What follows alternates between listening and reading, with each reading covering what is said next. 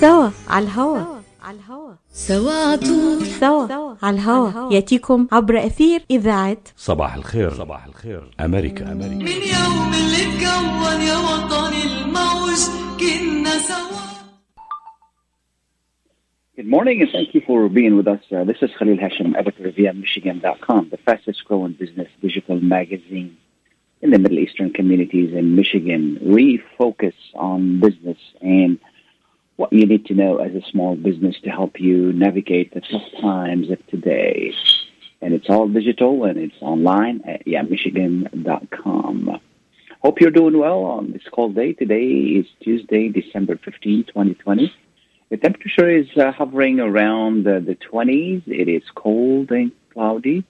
I saw a little bit of the sun out there, but they said it's going to be cloudy later on. Uh, although the temperature is in the 20s, um, I've been told, or I was looking at the TV this morning, and it says uh, the wind chill makes it feel like six.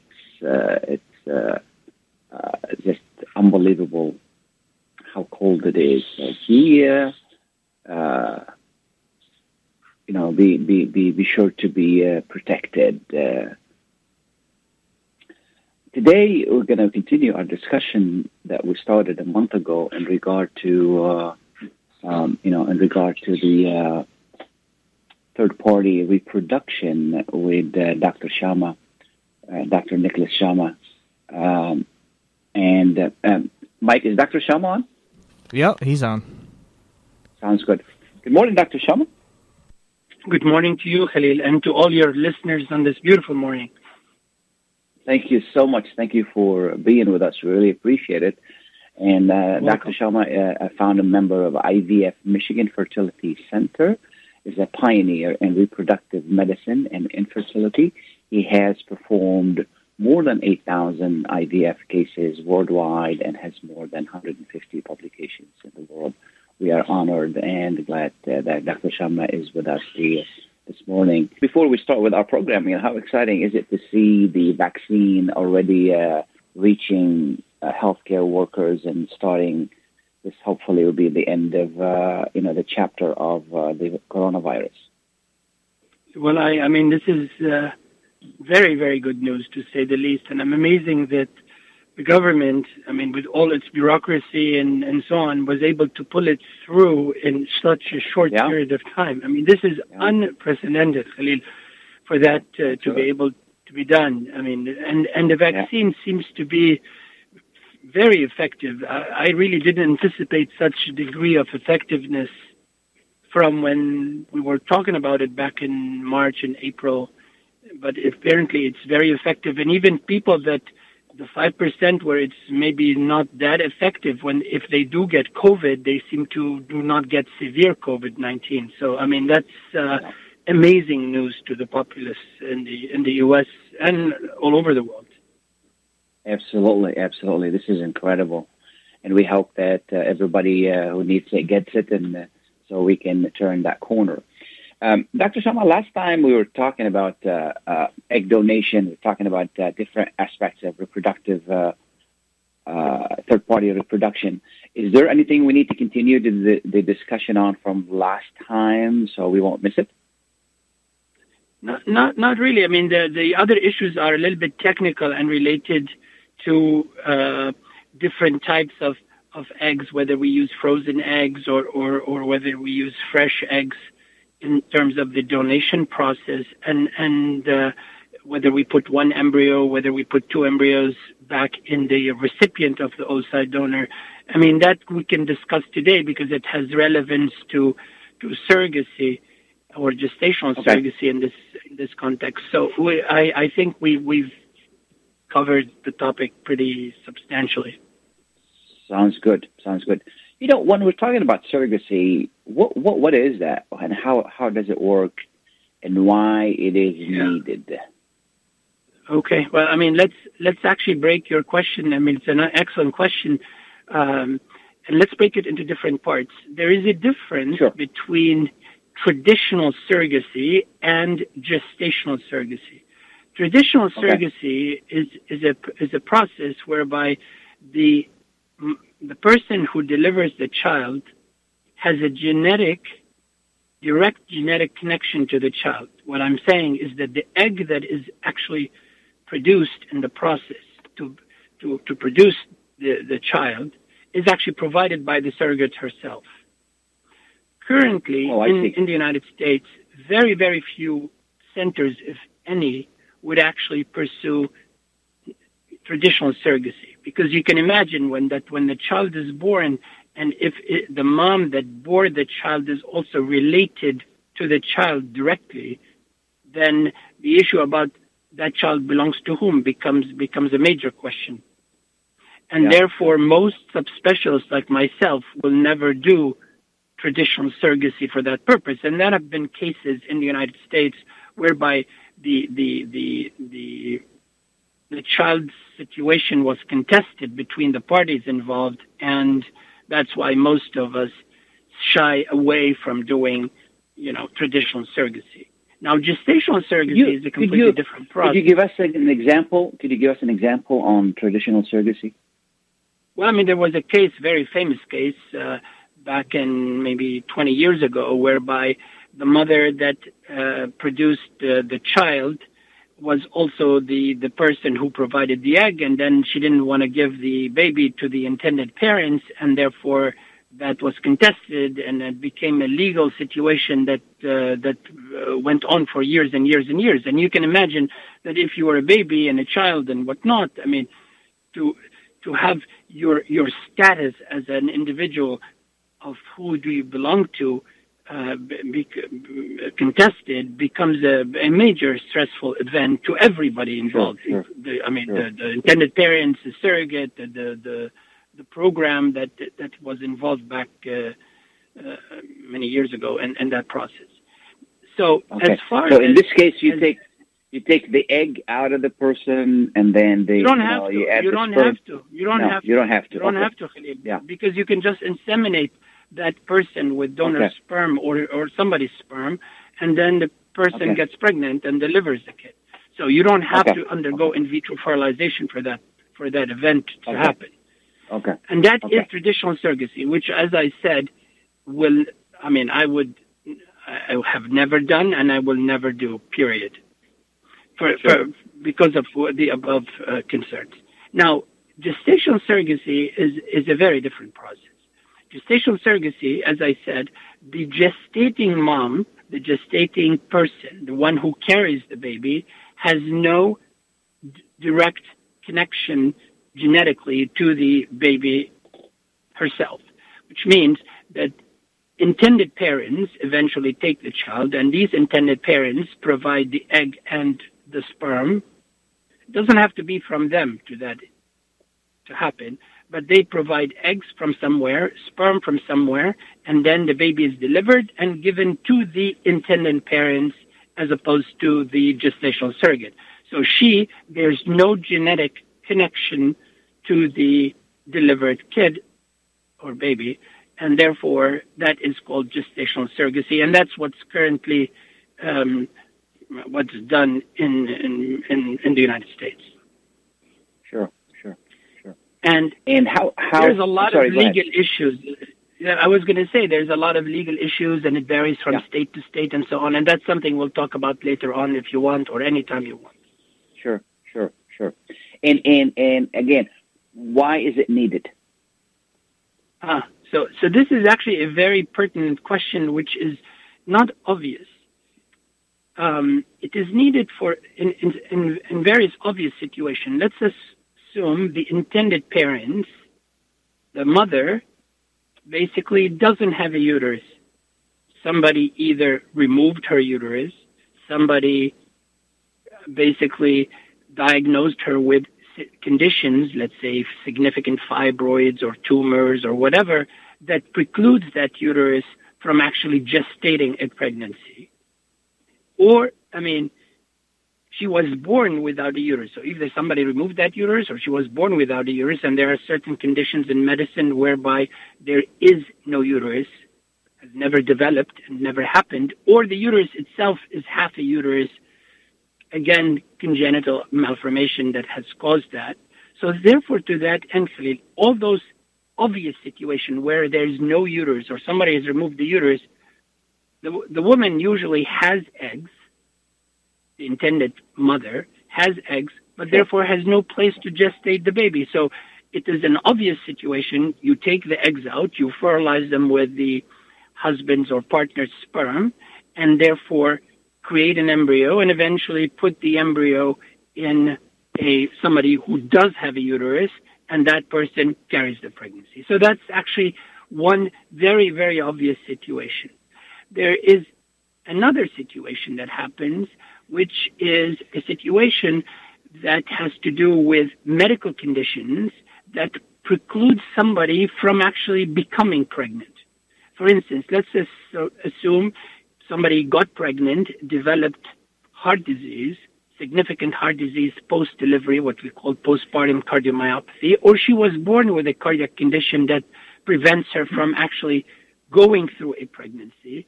That person cannot go through a pregnancy. She will potentially die from the pregnancy, the, the, the mother, the intended parent. Uh-huh. And therefore, we tell her you cannot get pregnant, and therefore you need to have somebody else carry the pregnancy for you. And I, I have, I mean, I have seen all of those situations. There is a, another obvious situation, which is basically if you take um, two gay men, those two gay men, if they want to have kids, they don't have a uterus. They were never born with a uterus. So what they do, they use an egg donor situation that dovetails on the what we discussed last uh, month. Sure. They sure. use donor eggs. They fertilize them with one or both of their sperms. Eventually, those eggs create embryos, and then they need a gestating mom, a gestational carrier, to actually carry the pregnancy for them, and then they take it because all of that now is legal in in most states. And maybe it's actually a good time, Khalil, now to talk about legality because I mean, yes, yes. The, lega- the legality of that of gestational surrogacy varies from state to state. It's not actually uh, um, covered under any federal law or federal federal statute. I mean, to to, I, and that actually will will will lead me to tell you something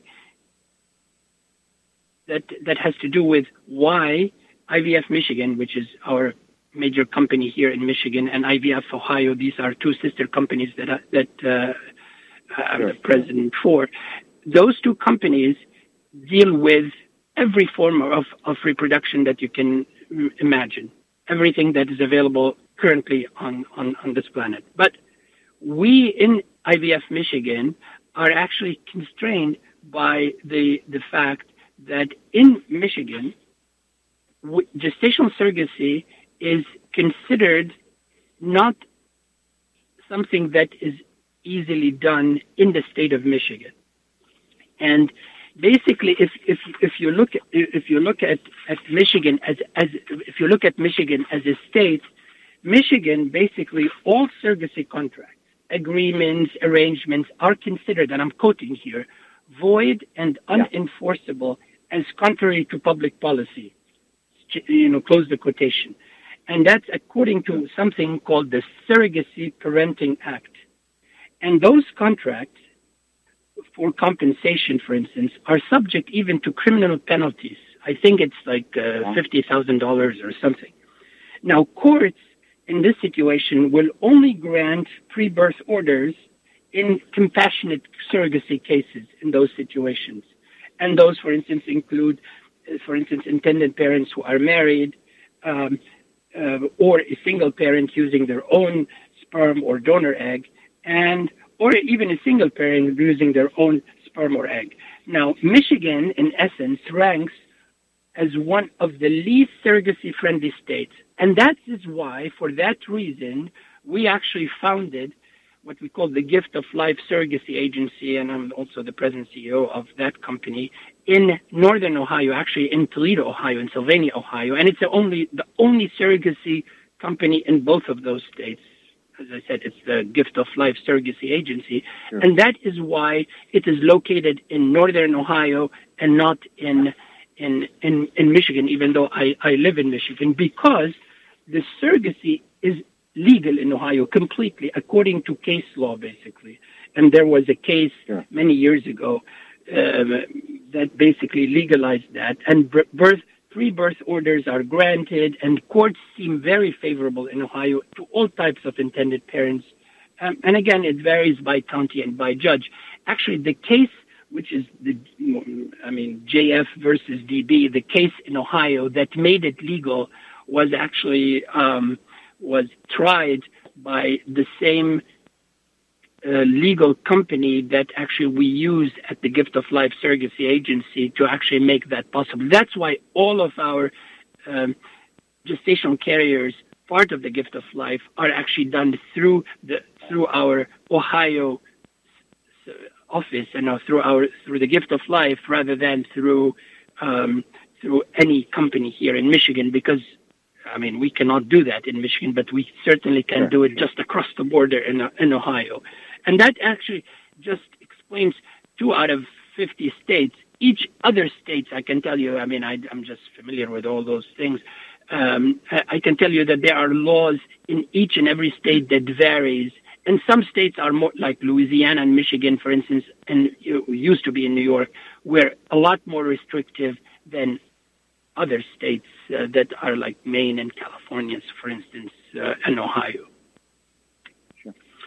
So, we're going so basically that. doctor. Yeah, no, I was going to say, so that's why, I mean, this legal part is important. Yeah. Yes, yes, yeah. Let's take a short break and we come back and talk about the legal part. Please stay tuned. Okay. When it comes to reproductive medicine, IVF Michigan Fertility Centers are the recognized leaders. With locations in Bloomfield Hills and five other cities in Michigan and Ohio, IVF has experts in all aspects of the field. As a founding member of IVF Michigan Fertility Centers, Dr. Nicholas Shama is one of the leading reproductive endocrinologists in Michigan and Ohio. Dr. Shama has performed over 10,000 IVF cases and has helped thousands of couples fulfill their dreams of parenthood. American board certified in both obstetrics obstetrics and gynecology and reproductive endocrinology and infertility, Dr. Nicholas Shama is a very caring, compassionate, expert physician that understands not only the medical but also the emotional toil of infertility on his patients. When it's time, get personalized care from Dr. Nicholas Shama at IVF Michigan Fertility Centers in Michigan and Ohio. Call toll free 855 952 9600. 855 952 9600. سوا على الهوا على الهوا سوا عطول سوا على الهوا ياتيكم عبر اثير اذاعه صباح الخير صباح الخير امريكا امريكا من يوم اللي اتكون يا وطني الموج كنا سوا Welcome back and thank you for being with us. Uh, we're talking we're talking to Dr. Nicholas Shama. We're talking about surrogacy. And doctor, before we went on break, we were talking about the legal aspect of it. So what, why is it that Michigan is so difficult about surrogacy?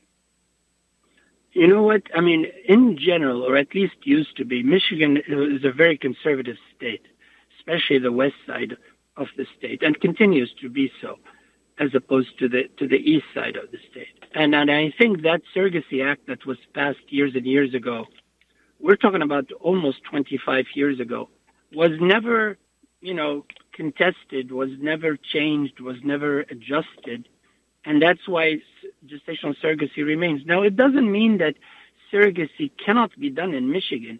Actually, surrogacy has been done, and we've been doing it like uh, since many, many years. The issue is no money can be transferred. So, I, I tell my patients because that has to, dovetails into what we're going to discuss maybe next, which is who is the gestational surrogate that is used. A lot of times, people bring friends, relatives, cousins, people from church or whatever, I mean, to carry the, the pregnancy for them, those individuals do it for the goodness of their heart. And I want to uh, tell you something. I, not because I'm the, the CEO of, of the Gift of Life Surrogacy Agency in IVF Michigan, but I truly believe, Khalil, that the, the act of gestational surrogacy is one of the most altruistic thing, things any human can do to any other human. I mean, being gift pregnant life. for nine gift months. Of life, yeah. yeah, yeah. But that's why actually the agency is called the Gift of Life Surrogacy Agency. Yeah. it is. It, it is. It is. Uh, yeah. I mean, I actually chose that name. Um, many, you know, Excellent years back because, because of that. I think it is one Yeah. of the most beautiful things anybody can do to anybody else. Because pregnancy, as I said, is not a walk in the park. I mean, it takes nine months. Uh, No. Complications can happen. Issues can can happen during delivery, pre-delivery, post-delivery. All of those are are are have to be discussed with the gestational carrier, and that's why that is not something to be to be taken lightly. To uh, you know, to, to to say to say the least.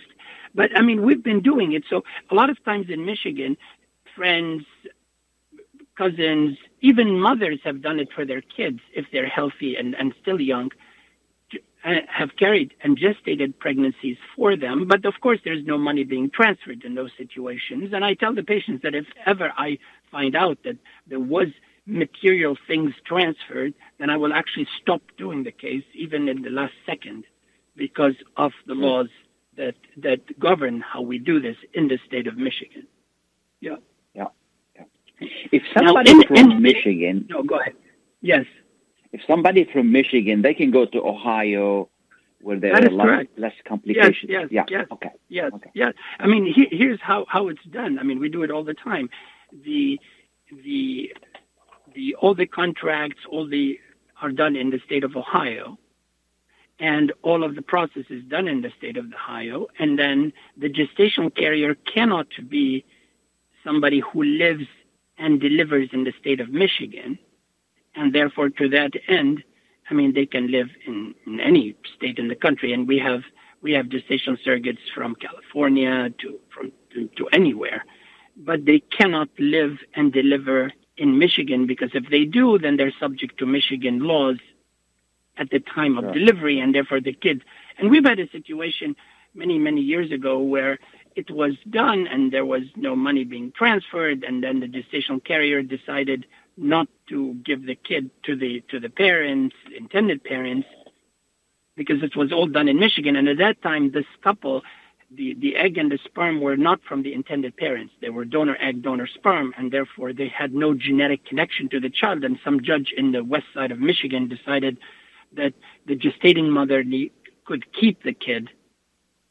Now, Wow. and thank God. I mean, and that, you know, that was that happened years ago. But then they had other embryos, and then they used another gestational carrier, and they were able to have a child that they kept. But I can tell you that in, that's why in Michigan it's very careful. One has to be very careful when when contracts are drawn, because as I explained to you, those contracts are null and void and unenforceable when executed in the state of Michigan. Now, I clearly I'm not a lawyer, but been doing this for many years, and I un- uh, understand the legal, sure. you know, Yeah. vag- Yeah. you know, Yeah. details of this process. Yeah. So how how does it work, doctor? I mean, um, somebody comes to you and says we want to do this. Uh, you, you know, how, how does it work? The legal part. Well, the legal part, I don't do it. I send them to lawyers. Now, here's the thing. Okay. If they come and see us, uh, if they come and see me, and they, and I have to tell you something, around 80, we've actually looked at that, 82% of the couples will use an agency. Okay. and maybe um, and around 18% will use a cousin, a relative, a friend, or somebody that will carry for them. And it's much more complicated in terms of using a, a, a friend or, or, or somebody that you know only because of the legal part of the story. Now, if they come to an agency, let's say they go to the Gift of Life and we send it to them, then the process becomes uh, very seamless because the purpose of the agency is to provide basically what we call know, focused support for both the carrier and the intended parents. And the Gift of Life handles basically all aspects of the surrogacy program, starting from screening to matching to ensuring that all the medical requirements are met. And of course, financial and legal compliance to answer your question is who takes care of the legal process. And in that situation, the gestational carrier has legal representations that, let's say, the gift of life would have provided, whereas the intended parents will, will find, and we will find for them, legal representation because you cannot have the same legal representation representing both parties because, at, I mean, theoretically speak, speaking, you could have issues contested and therefore you need two lawyers. Now, clearly, when we do that, we find lawyers that can have worked in the past together and so on. And and, and uh, we always do this. And uh, so far, I mean, for many years, all of that process has gone seamlessly uh, if done through an agency. If done Sure. on their own, then they have to find their own legal representation. I mean, we cannot find it for them because I mean, we it's not part of what what we do medically. I mean, we'll do the medical part. Now, at some at some point, Khalil, I think in this process, when we talk about gestational surrogacy, we ought to to to define. I mean, how do we find surrogates?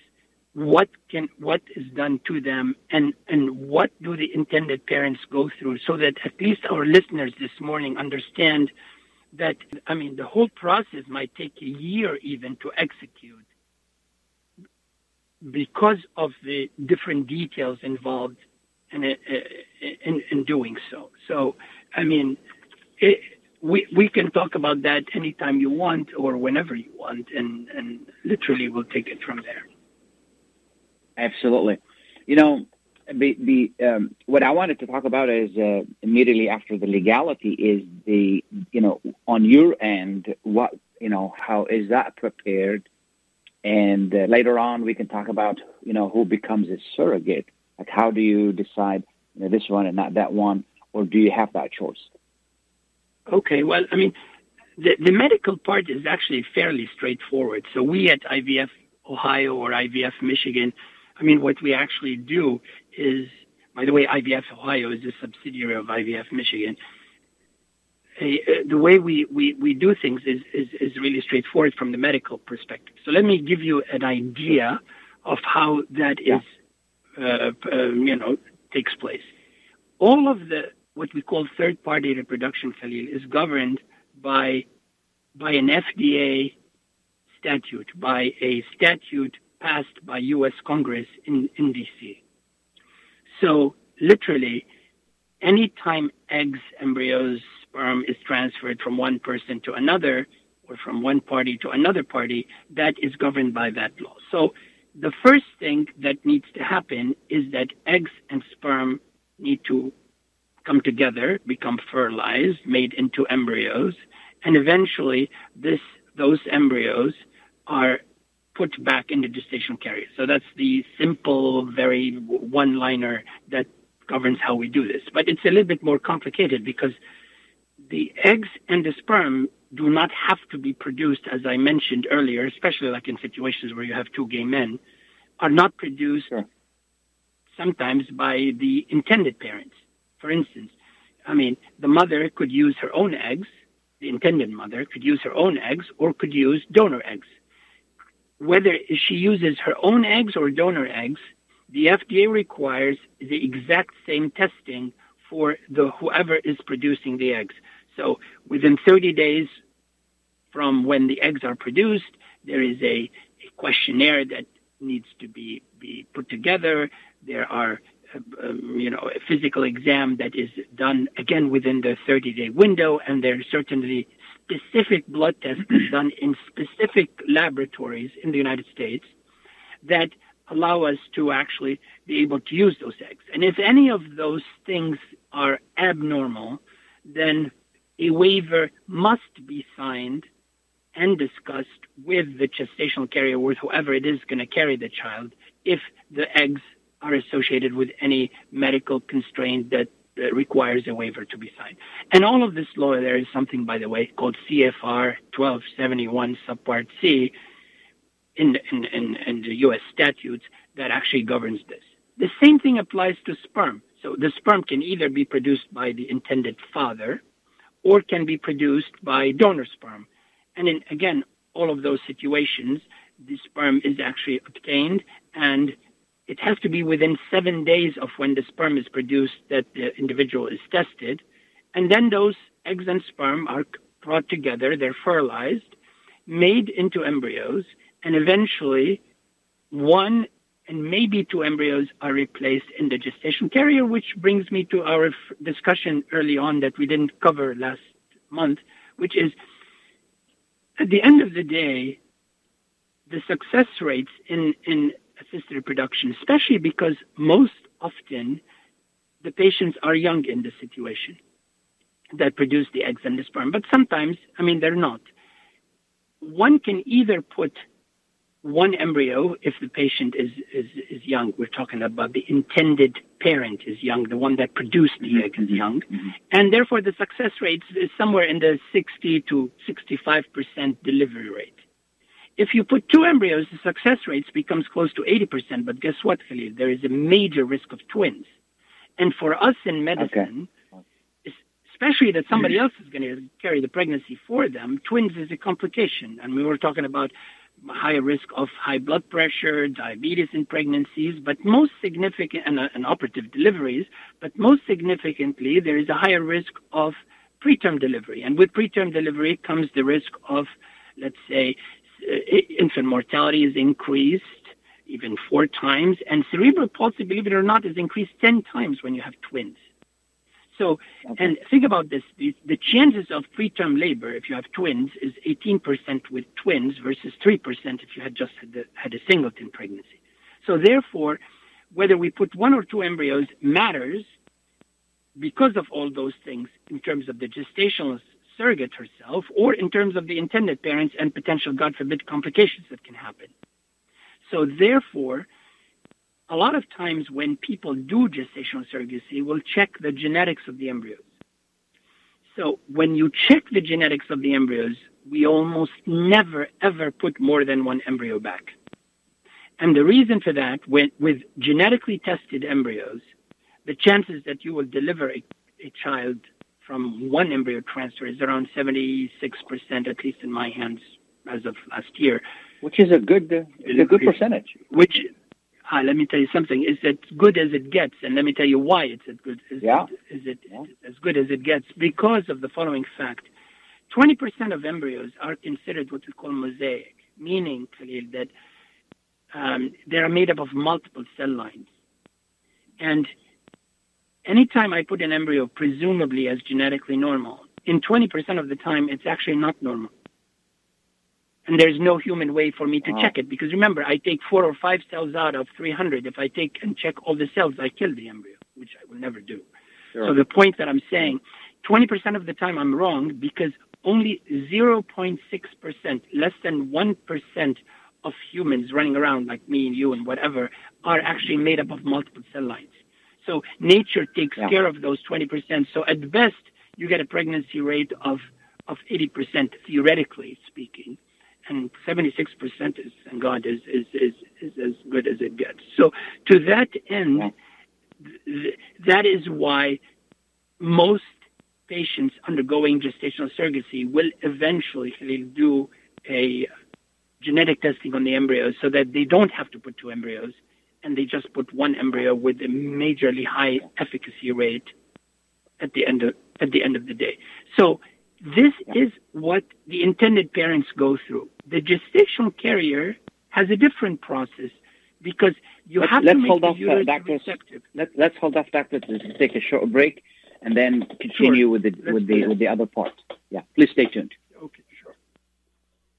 مراكز اي في اف ميشيغان للخصوبة وأطفال الأنابيب الرواد في مجال الطب التناسلي. تعلن عن استقبال مراجعيها في بلومفيلد هيلز ومراكزها المنتشرة في ميشيغان وأوهايو حيث يتواجد أمهر الأخصائيين لتقديم الاستشارات في جميع مجالات التلقيح الصناعي.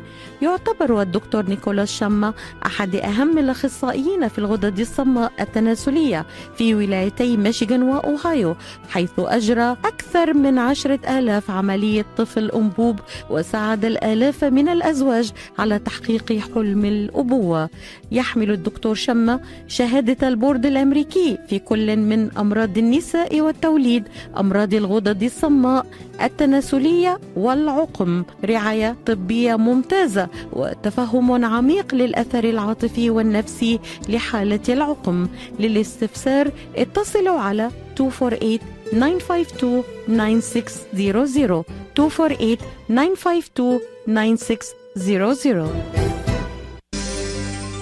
سوا على الهوا على الهوا سوا عطول سوا على الهوا ياتيكم عبر أثير إذاعة صباح الخير صباح الخير أمريكا أمريكا من يوم اللي اتكون يا وطني الموج كنا سوا Welcome back and thank you for being with us. So we're talking to Dr. Nicholas Shama about third party reproduction and specifically surrogacy. And before we went on break, uh, Doctor, we were talking about uh, the the embryos and the eggs, and, and now we're going to continue about talking about the surrogate itself. Uh, please go ahead.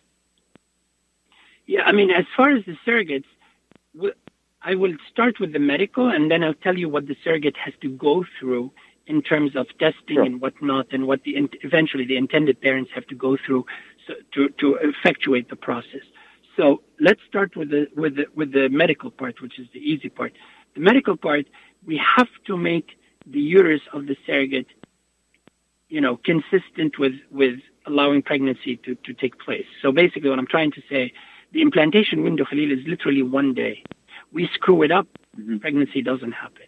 So the way it works mm-hmm. is we we give the gestational carrier medications to put her into temporary menopause uh, for the month, and then give her estrogen pills and patches and whatnot, and then give her progesterone so that we match the age of the embryo to the age of the lining of the uterus, and then we put it back after we ensure in a previous cycle that the inside of the uterus is normal, and we map the inside of the uterus. And and we choose gestational, and that leads us to discuss. I mean, how do we choose our gestational carrier? Remember, I mean, we I screen maybe ten gestation, potential gestational carriers to to get one.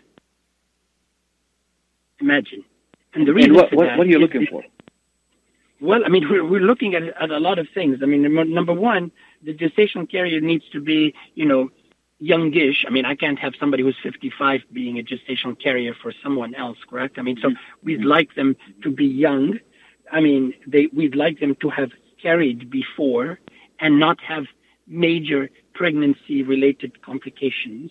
We actually uh, need them not to be on government assistance when, when they do this. And we cannot have them, for instance, have any mental um, health disorders.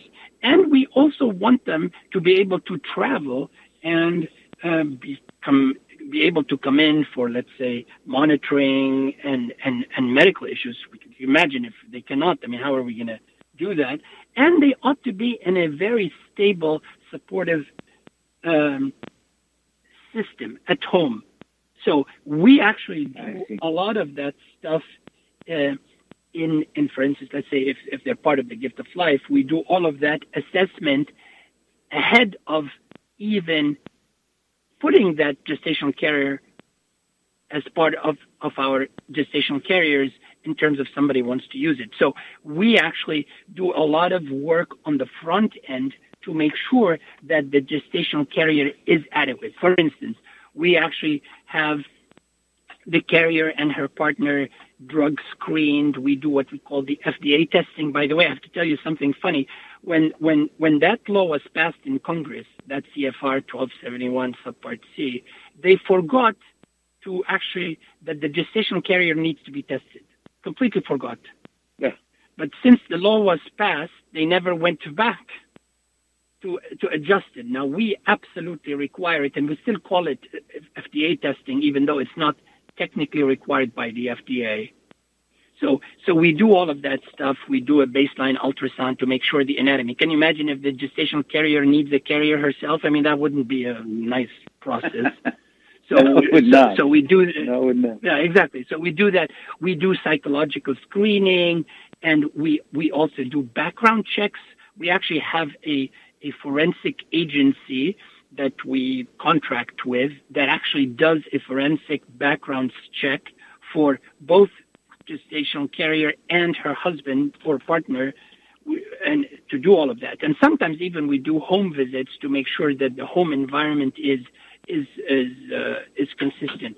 We also offer um, like part of the gift of life. We offer the carrier's insurance policy verification because this is very important. When the patient wants to deliver, remember, 82 to 85 percent of all insurances do not cover gestational surrogacy. So we actually help them very risky. buy. We buy.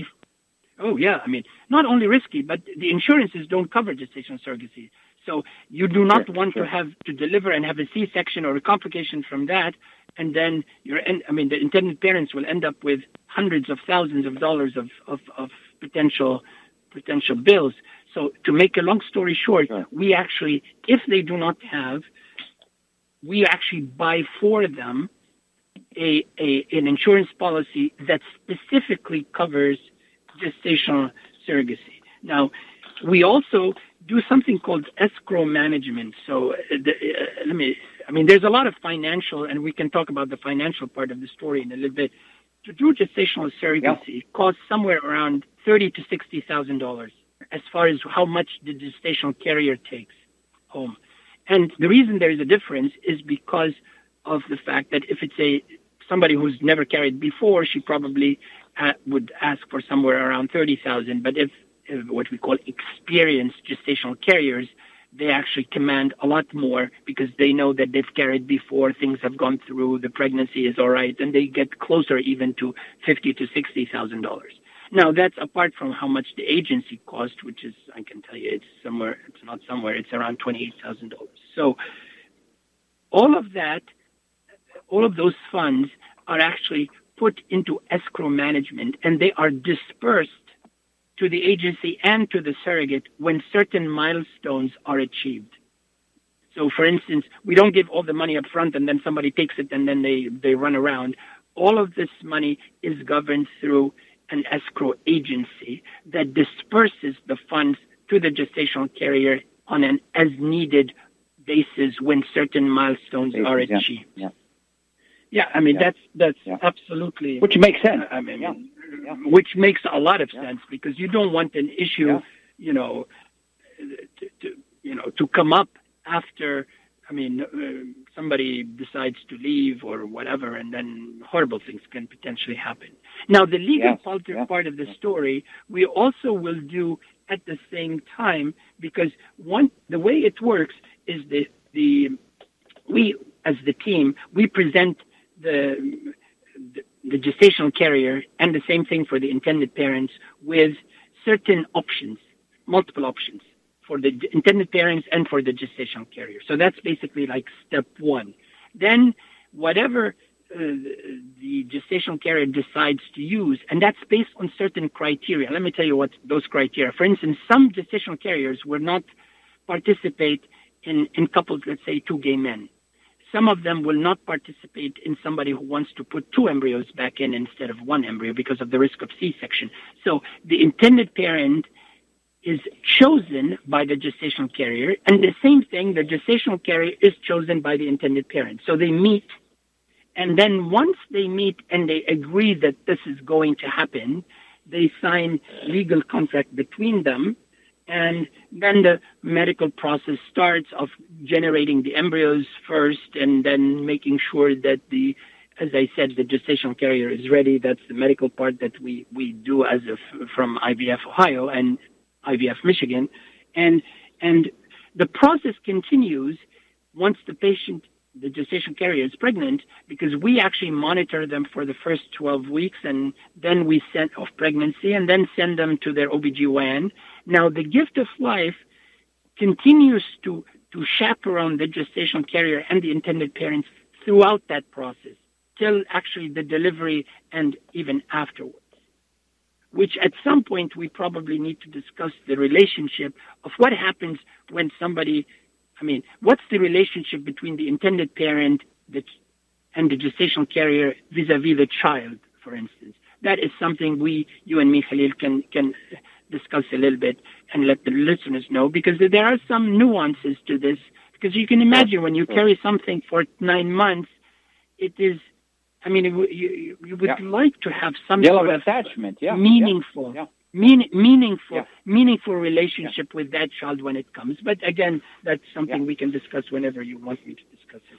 Yes, let's take a let's take another break and then talk about that. So because it's still fresh in everybody's mind, please let's take a short break. Sure. مراكز اي بي اف ميشيغان للخصوبة وأطفال الأنابيب الرواد في مجال الطب التناسلي. تعلن عن استقبال مراجعيها في بلومفيلد هيلز ومراكزها المنتشرة في ميشيغان وأوهايو حيث يتواجد أمهر الأخصائيين لتقديم الاستشارات في جميع مجالات التلقيح الصناعي. يعتبر الدكتور نيكولاس شما أحد أهم الأخصائيين في الغدد الصماء التناسلية في ولايتي ميشيغان وأوهايو حيث أجرى أكثر من عشرة آلاف عملية طفل أنبوب وساعد الآلاف من الأزواج على تحقيق حلم الأبوة. يحمل الدكتور شما شهادة البورد الأمريكي في كل من أمراض النساء والتوليد أمراض الغدد الصماء التناسلية والعقم. رعاية طبية ممتازة وتفهم عميق للأثر العاطفي والنفسي لحالة العقم. للاستفسار اتصلوا على 248 952 9600. 248 952 9600. سوا على الهواء على الهواء سوا على طول سوا على الهواء ياتيكم عبر اثير اذاعه صباح الخير صباح الخير امريكا امريكا من يوم اللي اتكون يا وطني الموج كنا سوا Welcome back and thank you for being with us. Uh, talking to Dr. Nicholas Shama about reproductive uh, uh, surrogacy, uh, third party reproduction, surrogacy in particular. And before we went on break, excuse me, we mentioned the fact the relationship between the intended parent and the child. Uh, we don't have a lot of time left, uh, Dr. Shama, about 12 minutes. Let's talk about this and make sure we mention all the issues that we wanted we wanted to chop on. All right. So so so so here's the situation. When most, I would say, more than 50% of our gestational carriers will maintain some sort of relationship with their child. They check on on the on the baby after the baby is given to the parents. They do that through currently through email, through phone calls. But it we have not once seen a situation whereby there was there were any issues as far as that. And and the intended parents are very very appreciative. I mean, to to those to those phone calls and discussions and so on. And I can tell you, most gestational carriers are very very proud of the service that they provide, and emotionally they are attached. And it's as if you know you you're you, it's as if you it's your own child to some degree because they they love it when they get birthday announcements when when they see that that child became let's say five and went into kindergarten and and so on and so forth. So i have seen gestational carriers and i've been doing this for like what 30 years now. I've seen gestational carriers maintain relationships for many many many many years.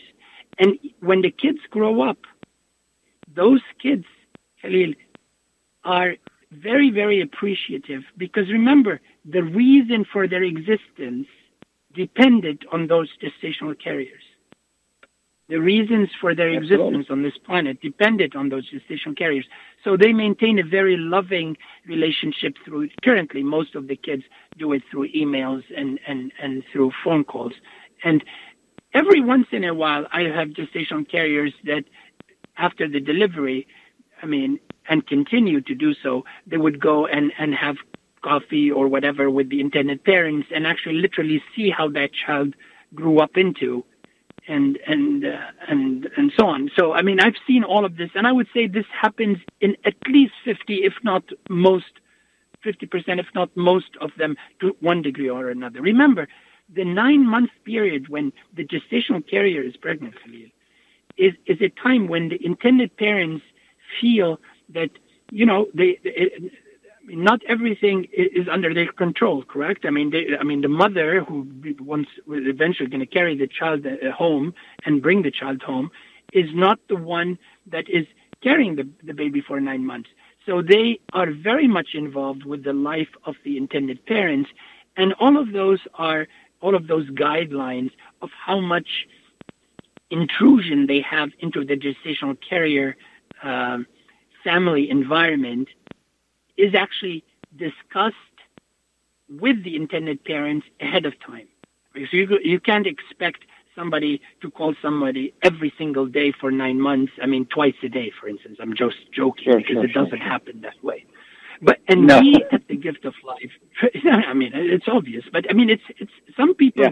I mean, they they it's not emotionally easy to be an intended parent, sit at your home, sleep all through the night and wake up the next morning and not knowing what's happening on a on a continuous basis. I wish you have like a, video camera that that is Yeah. ongoing Yeah. the whole nine months, but that's not really possible. So we actually help them through the gift of life in actually chaperoning them during that journey to make this type of connection between the intended parents and the gestational carrier for the nine months as seamless as humanly possible.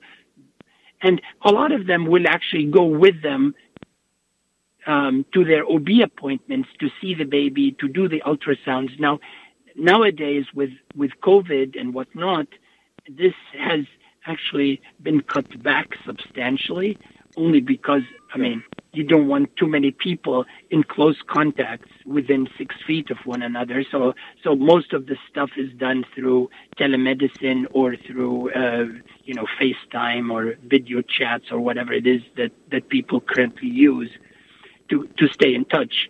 And thank God for all these electronic devices that we have, iPads, iPhones, whatnot, that allows people to be Mm-hmm. in visual contact of one another through the whole through the whole process, which is beautiful. I mean, uh, to say the Yeah. least. Yeah. So, so that's the How emotional part support- of the story. Yes, yes. I'm sorry. Go ahead. No, you were going to say how much support is what? Yeah, support that that that, that the surrogate person gets after afterward. Oh, I mean, we, through through the gift of life, for instance, through our agency. Yeah, continuous support all the time. I mean, Yeah. they get support in terms of, I mean, think about this from the emotional, psychological part, they get 100% support all the time. But we, but the intended parents also offer different types of support. Let me tell you what I mean. Let's say the gestational carrier has to have time off because of the pregnancy. That is also put into the contract. Let's assume the gestational carrier needs some help with extra meals and nutrition and whatever that also with, with is put Yeah. in place so that this is this happens. Let's assume the gestational carrier needs help at home, for instance. Remember, a lot of them have kids of their own in their own families sure. the sure. gestational carriers. Right. And let's say they need help in housework or whatnot, that again is put in those contracts and put in place so that us through the gift of life will help them, you know, accomplish those those things, you know, on a on a on a daily basis if if need be.